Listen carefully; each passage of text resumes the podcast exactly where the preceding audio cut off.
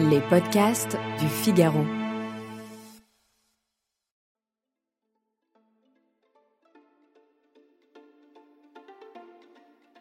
Parfois quelqu'un répond Je n'ai rien lu récemment, mais j'aime la littérature jeunesse du fond du cœur. J'en étais une lectrice passionnée, et c'est pour ça que je veux en écrire. Sincèrement, ça me touche qu'on dise ça.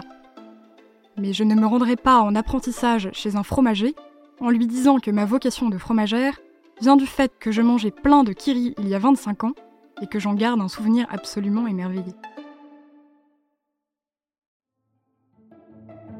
Bonjour et bienvenue dans le moment des livres. Vous venez d'écouter un extrait d'Écrire comme une abeille de Clémentine Beauvais, publié chez Gallimard Jeunesse. Un ouvrage pour tout comprendre de la littérature pour enfants et adolescents. Je m'appelle Dorian Grelier et je suis avec l'auteur de ce livre, également enseignante-chercheuse en littérature jeunesse à l'Université d'York. Aujourd'hui, elle répond à mes questions depuis le Royaume-Uni. Bonjour Clémentine Beauvais. Bonjour.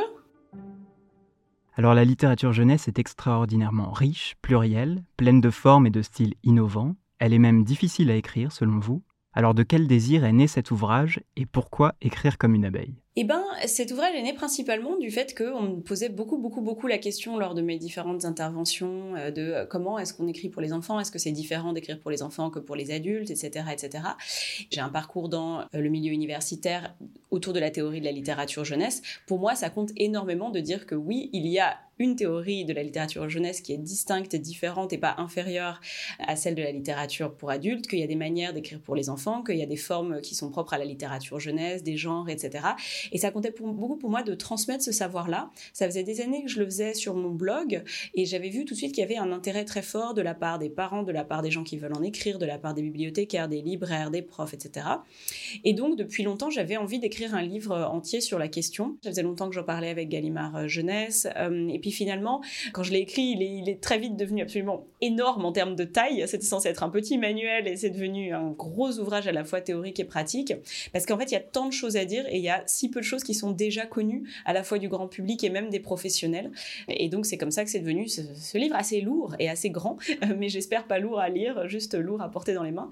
Et pourquoi écrire comme une abeille? Parce qu'en fait c'est une phrase de Philippe Pullman grand auteur pour la jeunesse qui dit qu'il faut lire comme un papillon et écrire comme une abeille, et c'est-à-dire donc lire en butinant dans tous les sens et écrire en faisant son miel de ce qu'on a butiné.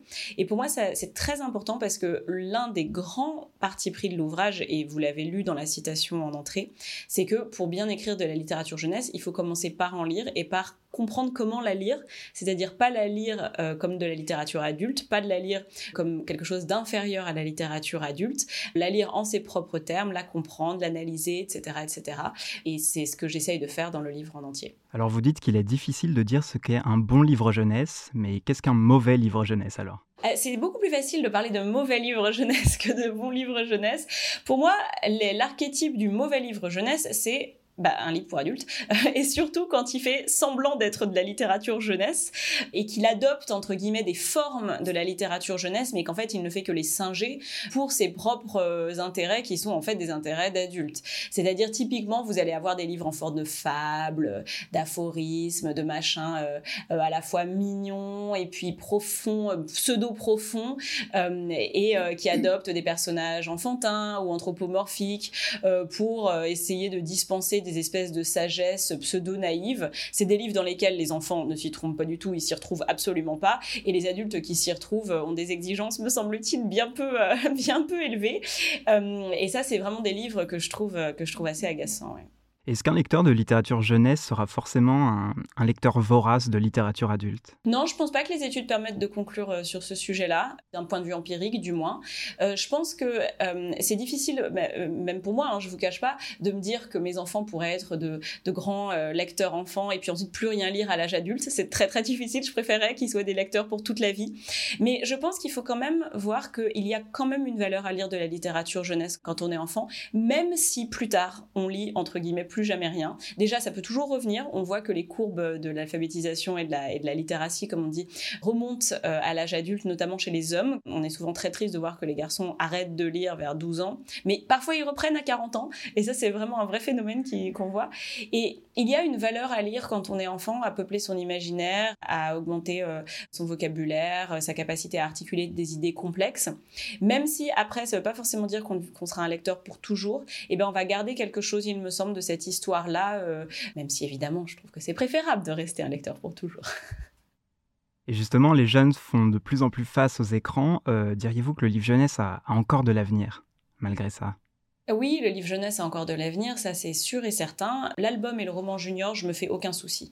Euh, je pense que l'album, de toute façon, euh, c'est la porte de l'enchantement euh, chez les enfants, qu'un enfant qui est même exposé aux écrans tout le temps va écouter une histoire et va lire un album. le roman junior, lu à voix haute comme lu avec les yeux, sera toujours de toute façon important pour les enfants. Et les enfants ont une telle porosité aux histoires que je ne pense absolument pas que les enfants soient irrécupérables aux livres, même s'ils ont été biberonnés aux écrans. Les ados, c'est beaucoup, beaucoup plus difficile et c'est très différent. Là, je ne ferai pas forcément la même réponse. Pour moi, euh, il y a la question de qu'est-ce qu'on attend de la littérature, qui est très importante à poser, et notamment à un moment comme celui euh, dans lequel on est actuellement. C'est-à-dire qu'on pourrait se dire qu'il faut, entre guillemets, rivaliser avec les écrans en créant euh, des fictions extrêmement addictives, immédiatement abordables, très simples, voire simplistes pour les ados. Moi, je pense qu'il faut faire exactement l'inverse et qu'il faut réfléchir à une éducation au plaisir de lire, qui passe pas forcément par euh, l'addictivité, qui passe pas forcément par le fait d'être euh, immédiatement emporté par une histoire, que la cultivation de ce plaisir de lire, elle passe par la reconnaissance de la politique du plaisir de lire aussi. On parle beaucoup d'éducation au plaisir sexuel. Pour moi, il en va de même pour le plaisir de lecture. C'est-à-dire que dans le plaisir sexuel euh, et son apprentissage, on apprend qu'il y a certains plaisirs qui sont toxiques, que, qui sont politiquement euh, problématiques, etc. Et en lecture, c'est pareil, il y a des plaisirs qui sont simplistes, qui, sont, euh, qui font du mal à, certaines personnes, et que les, ados doivent apprendre ça, doivent comprendre que leurs plaisirs de lecture, ils peuvent être plus sophistiqués, ils peuvent être plus exigeants. Et pour moi, c'est ça l'enjeu crucial actuellement. Et alors des histoires qui parlent à l'âme d'enfant, la littérature en est remplie. Quel est celui qui est le plus fidèle à la vôtre? Je pense qu'un livre qui est, très, pour moi, qui, représente l'esprit d'enfance, c'est Les Fifi Brins d'Acier d'Astrid Lindgren. On a une petite fille qui est euh, à la fois extrêmement forte et extrêmement fantasque, qui va euh, euh, tenir tête aux adultes, qui va vraiment servir tous les fantasmes enfantins, d'avoir plein de bonbons, de vivre toute seule dans une grande maison. Et elle est avec les très sages Tommy et Annika qui présentent une espèce de, bouclier contre ses ardeurs. Et ces trois-là ensemble, ça a été écrit en 1945, mais ça reste pour moi, euh, enfin, hyper représentatif d'un livre pour enfants. C'est Fifi Brin d'Acier, le, voilà, le livre pour enfants, quoi. Et quel est le livre qui vous a fait aimer lire? Il y en a eu beaucoup, mais je pense que quand même les Fantomètres, euh, je les mettrais euh, très très haut là-dedans, les Fantomètres de Georges Cholet, pour le mélange à la fois de vocabulaire, de, phrases, etc., extrêmement complexes, intéressantes, l'humour absolument féroce, les aventures géniales, les personnages hyper attachants, tout est bien en fait dans, dans les Fantomètres. C'est vraiment les, les, les maigrets pour enfants, quoi. Hein. Quel est le premier qui vous a marqué? Je pense encore qu'il y en a eu plusieurs, mais je noterai quand même La Tempête de, Claude Ponty et Florence Sévos, enfin écrit par Florence Sévos et, illustré par Claude Ponty. Une histoire très archétypale, très familiale. J'aime pas trop le terme universel, mais on peut peut-être parler de ça avec une espèce de cocon familial qui fait face à une tempête. C'est à la fois une aventure sans lettres, c'est une aventure d'un papa, d'une maman, d'une petite fille qui sont dans un, dans un lit qui se transforme en bateau et qui va euh, faire face à la tempête. Et, euh, et ce livre, il est, euh, extrêmement profond, vraiment très très bouleversant quand on le relit en tant qu'adulte, et il m'a vraiment hanté, je pense, quand j'étais enfant. Et quel est votre livre de chevet? J'en ai pas parce que ça tourne toujours et je ne garde pas de livre sur mon chevet, donc euh, je répondrai à cette question que c'est mon journal intime que je tiens depuis que j'ai 11 ans et qui est sur mon chevet. C'est le seul livre qui est littéralement sur ma table de chevet. Y a-t-il un livre qui vous a fait pleurer? Euh, je pense que le premier livre qui m'a vraiment fait euh, sangloter, sangloter, sangloter, c'est le dernier tome de euh, À la croisée des mondes de Philippe Pullman, donc le dernier qui s'appelle Le miroir d'ambre, qui se termine, comme chacun sait qu'il a lu, par l'une des, scènes les plus déchirantes de toute l'histoire de la littérature. Je crois qu'aucun livre m'a fait autant pleurer que, que ce dernier tome des Royaumes du Nord. Oui, quel est celui qui vous a fait rire alors? Il y en a beaucoup, beaucoup, beaucoup. J'aime beaucoup les livres drôles. Euh, je citerai tous les P.G. Woodhouse, euh, la fameuse série des Jeeves, euh, qui sont voilà, de l'humour anglais le plus parfait du monde. ça reste des livres qui peuvent me faire hurler de rire rien qu'en ouvrant à n'importe quelle page. Et celui qui vous a mis en colère? Alors je dirais que un qui m'a mis en colère, mais c'est pas le seul, hein, c'est un peu de ce dont je vous parlais tout à l'heure, c'est ces faux livres pour enfants, euh, surtout quand ils rencontrent un succès absolument gigantesque. En l'occurrence, c'est euh, un bouquin anglais traduit en français sous le titre de, il me semble, l'enfant, le cheval, la taupe et le renard ou quelque chose comme ça, qui est un best-seller absolument délirant. Enfin, il s'est vendu à des, dizaines et des centaines de milliers d'exemplaires euh, et qui est vraiment mais d'un chichiteux et d'un gnangnan et d'un nounouille pas possible avec un enfant, une taupe, un cheval, un renard, enfin je ne sais encore combien d'animaux, qui font des considérations complètement idiotes sur l'existence euh, avec des, dessins à la plume. Ça m'énerve parce que c'est vraiment le genre de truc qui singe la littérature jeunesse, mais qui n'est pas de la littérature jeunesse, qui fait de la pseudo-sagesse. Ça n'a pas grande valeur et euh, c'est de la mauvaise imitation de littérature jeunesse.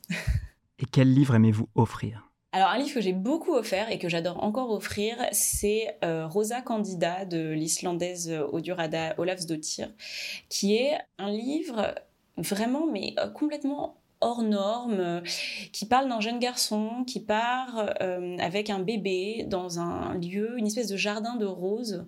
Euh, on ne sait pas trop où, dans un pays qui ressemble un peu à l'Italie. Il part d'un pays qui est peut-être l'Islande. Je ne sais pas comment le décrire. C'est d'une poésie extrêmement étrange et qui existe nulle part ailleurs, avec un côté fable, un côté étrangement médiéval. C'est un de ces livres qui sont très pratiques à offrir parce qu'ils plaisent à beaucoup de gens. En fait, ils peuvent plaire à la fois au grand-oncle ronchon, à la cousine de 20 ans, euh, euh, à la tante de 60. Euh, et parce que, je sais pas, il y a quelque chose dedans qui est à la fois d'une fraîcheur et d'une luminosité qui peut plaire à tout le monde. Je rappelle que vous êtes l'auteur d'Écrire comme une abeille, publié chez Gallimard. Merci Clémentine Beauvais. Merci.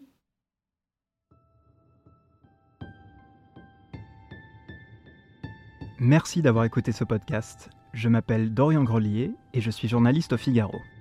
Vous pouvez retrouver Le Moment des Livres sur Figaro Radio, le site du Figaro et sur toutes vos plateformes d'écoute préférées. À bientôt!